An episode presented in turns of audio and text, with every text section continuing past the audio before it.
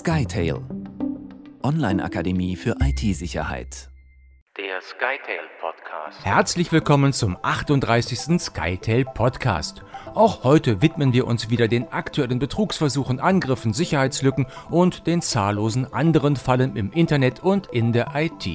Die Themen heute unter anderem, wie sicher ist unsere kritische Infrastruktur, der 300 Millionen Hack des Chaos Computer Club, unangenehme Post für Promis und alte Maschen, die immer noch funktionieren. Bei mir im Studio ist wie immer der Sicherheitsexperte und Leiter der SkyTail Online Akademie für IT-Sicherheit, Max Ziegler. Hallo Max. Hallo Matthias. Max, diese Woche titelte Golem, auch Atomkraftwerke sind anfällig gegen Attacken. Eine Meldung, die besonders nach den Sabotageanschlägen auf die Ostsee-Erdgaspipelines und die Kommunikationsleitungen der Deutschen Bahn Anfang Oktober natürlich aufhorchen lässt. Vor allem sind ja nun auch durch den geplanten Weiterbetrieb deutscher Atomkraftwerke neue Bedrohungsszenarien Szenarien denkbar. Denn dass AKWs durchaus auch äh, kriegsstrategische Bedeutung haben, das sehen wir ja gerade in der Ukraine. Und in diesem Zusammenhang ist dann in den Medien und in der Politik immer wieder von Kritisschutz die Rede. Bevor wir zur Frage kommen, was dran ist an der Gefährdung der Atomkraftwerke, vorab mal ein paar Basics. Was ist das eigentlich, Kritis?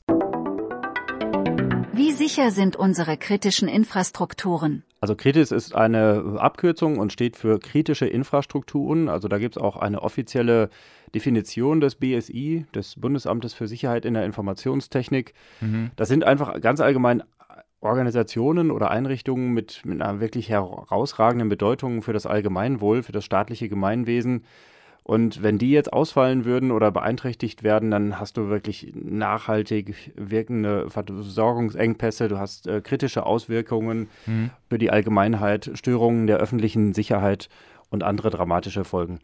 Also Kritis ist auch ganz allgemein eingeteilt in, in mehrere Sektoren. Gibt es in dieser BSI-Kritis-Verordnung.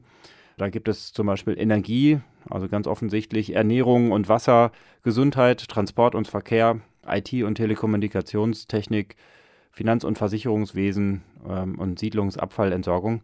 Ja. Es gibt auch ähm, noch Bereiche wie Medien und Kultur, Staat und Verwaltung. Die sind allerdings äh, nicht wirklich in dem BSI-Sicherheitsgesetz reguliert. Aber Medien und Kultur finde ich halt äh, spannend. Das hat man vielleicht gar nicht so im Blick, aber äh, das Thema Rundfunk zum Beispiel, also Fernsehen und Hörfunk, die sind da eben auch mit drin. Ah, ja. Äh, oder gedruckte oder elektronische Presse. Und als Kulturgut sind da eben auch symbolträchtige Bauwerke mit drin. Also beispielsweise das Reichstagsgebäude in Berlin. Ja. Wenn das jetzt jemand angreifen würde, das hätte natürlich auch symbolartige Auswirkungen äh, bis über die Grenzen hinaus. Also das heißt, das ist alles gesetzlich geregelt, was zu Kritis gehört und nicht irgend so eine Einteilung oder Erfindung der Medien. Das ist sehr detailliert äh, geregelt. Ich hatte jetzt gerade schon das BSI-Gesetz angesprochen mhm. und da gibt es einen Abschnitt über kritische Infrastrukturen und da steht beispielsweise drin, kritische Infrastrukturen im Sinne des Gesetzes sind Einrichtungen, Anlagen oder Teile davon, die von hoher Bedeutung für das Funktionieren des Gemeinwesens sind. Ah, ja.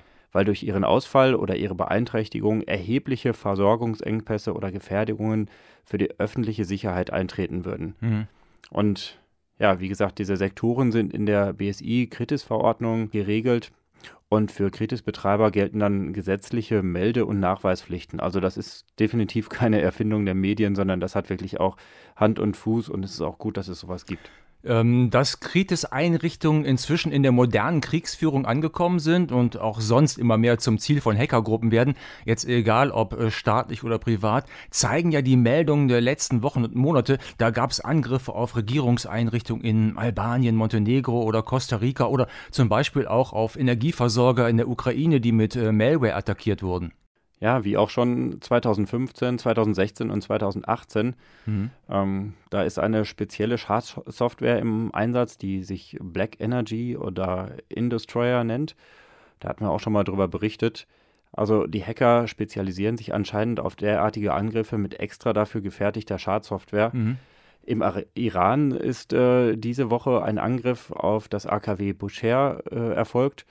Da hat man Zugang zum internen E-Mail-Verkehr des Kraftwerks erhalten. Dahinter steckt jetzt die Forderung, Regimegegner freizulassen. Ansonsten würde man die E-Mails auch veröffentlichen ja. oder irgendwo auch äh, ja, brisante Details aus den E-Mails einsetzen, um vielleicht weitere Angriffe zu planen. Hm. Aber gut, Hacker hatten da schon immerhin einen Fuß in der Tür.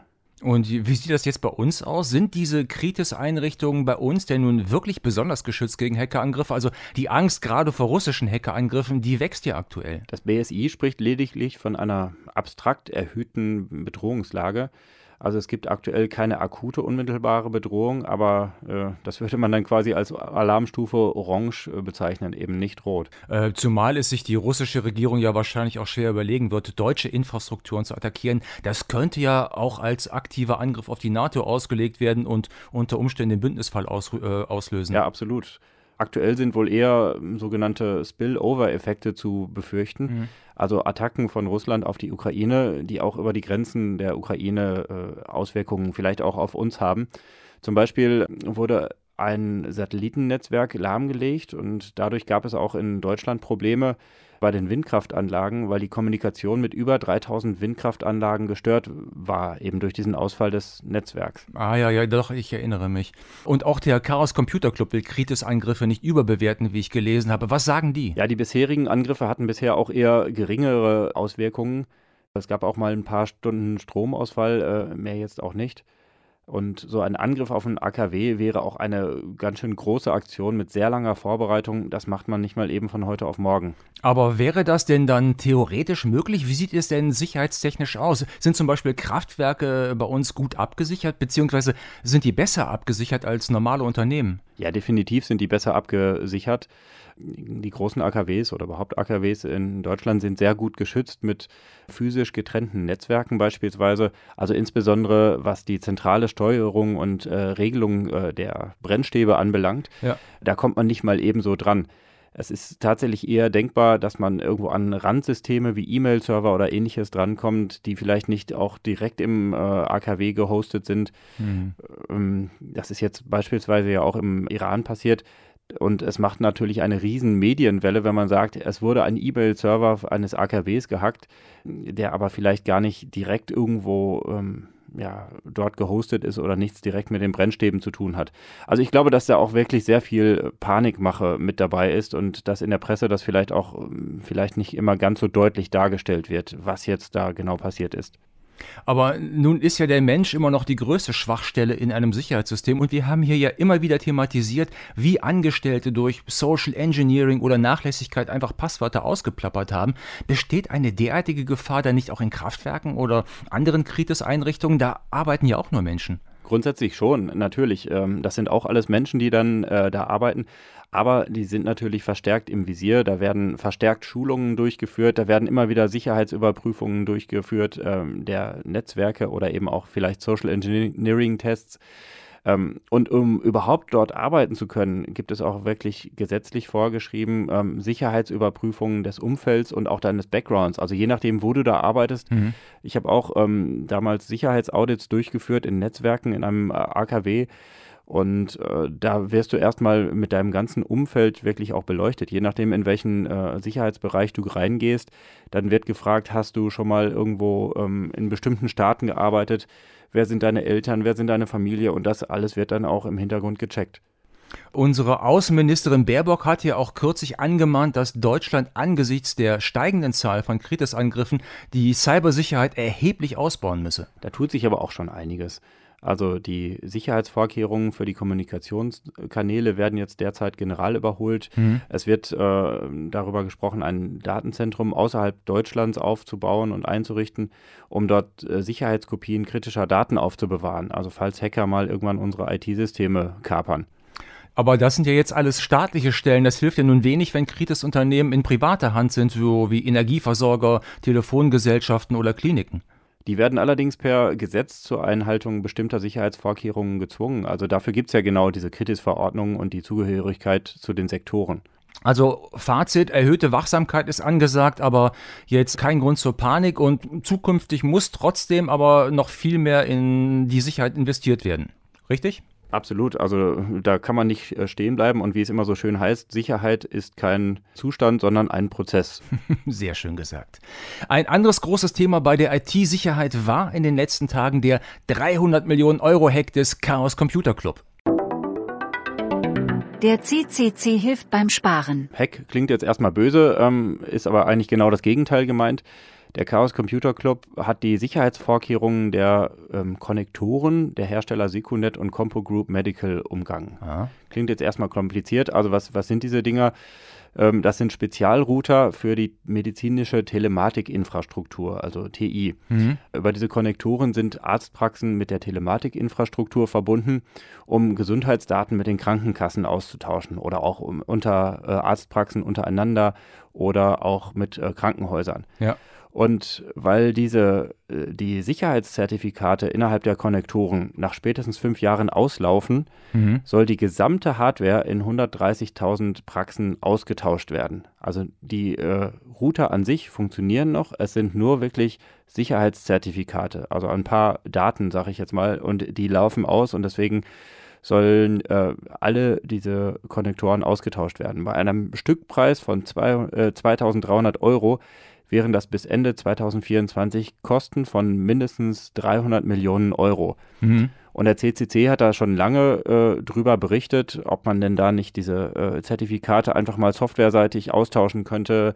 Und jetzt mit dieser Aktion hat der CCC das wirklich auch nachgewiesen, dass es entgegen der Behauptung der Hersteller leicht möglich ist, neue Zertifikate aufzuspielen. Weil die, äh, ähm, die Hersteller sich bisher dagegen gesträubt haben und gesagt haben, nein, das ist gar nicht möglich. Und jetzt hat es der CCC wirklich auch nachgewiesen in einer wirklich sehr aufwendigen, aber auch technisch sehr interessanten äh, Aktion. Und daher vermutet der CCC dann wohl auch, dass sich, Zitat, ein Kartell durch strategische Inkompetenz eine goldene Nase verdienen will. Aber äh, noch ist die Kuh ja nicht vom Eis. Der Beschluss, die 130.000 Geräte auszutauschen, ist, glaube ich, noch nicht vom Tisch. Ähm, nein, absolut nicht. Also da müsste jetzt ordentlich Druck von der Politik und auch Ärzteschaft kommen. Hm. Ähm, Der CCC hat da schon gestichelt, dass äh, wenn die beauftragten Hersteller mit dieser trivialen Aufgabe überfordert seien, äh, wohl kompetentere Wettbewerber gefunden werden müssten.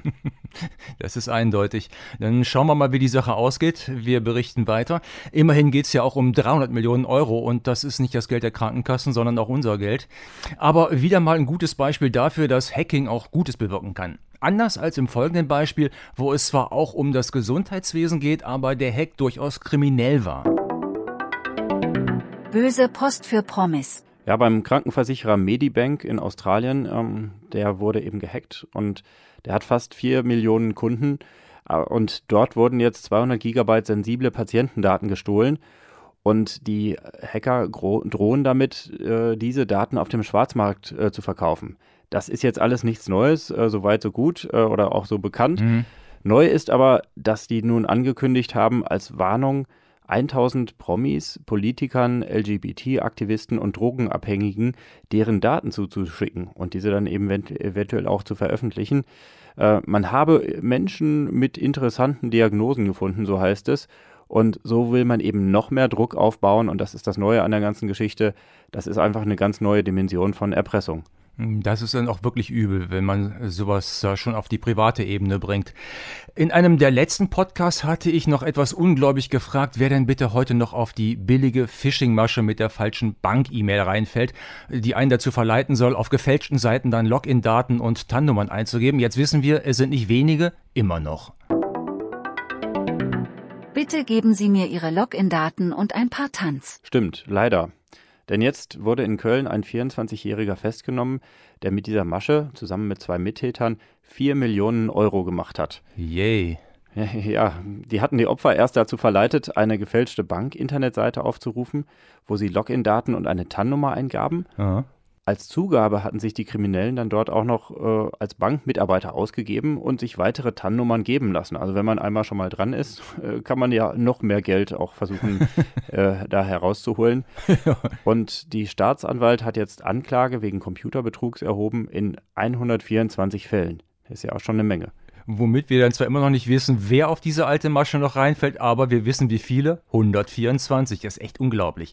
Äh, zum Schluss noch eine Warnung der Niedersächsischen Verbraucherzentrale.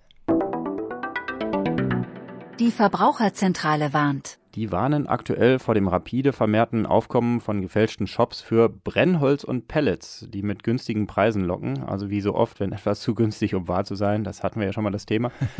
Aber was angesichts der hohen Energiepreise wohl auch wirklich sehr erfolgsversprechend ist, wenn man in dieser Richtung etwas anbietet. Mhm. Außerdem nehmen echte Händler mittlerweile kaum noch Bestellungen an. Die Lager sind auch leer und das machen sich eben die Kriminellen zunutze. Und woran erkenne ich diese Fake-Shops? Wie kann ich mich schützen, darauf reinzufallen? Ja, zuerst mal sollte man vielleicht den äh, Namen irgendwo ähm, in eine Suchmaschine eingeben, ob es da schon Meldungen, Meldungen gibt in dieser Richtung. Ja. Es gibt auch einige Listen mit bekannten Fake-Shops, zum Beispiel bei der Verbraucherzentrale. Aha. Da fügen wir mal den Link unter den Podcast an. Man sollte halt aufpassen, auch insbesondere bei der Zahlungsweise. Wenn es ausschließlich Vorkasse oder Sofortüberweisung gibt, Finger weg davon. Ja. Man sollte also überprüfen, erstmal auch im Impressum, wie immer, sind die Kontaktdaten seriös und auch echt. Gibt es überhaupt ein Impressum? Und gibt es dort unter der Adresse wirklich die Firma? Also irgendwie wirklich auch mal weitere Kanäle prüfen. Und wie immer, wie schon gesagt, wenn ein Angebot zu gut ist, um wahr zu sein, dann, dann ist, ist, es auch, auch nicht wahr. Nicht wahr.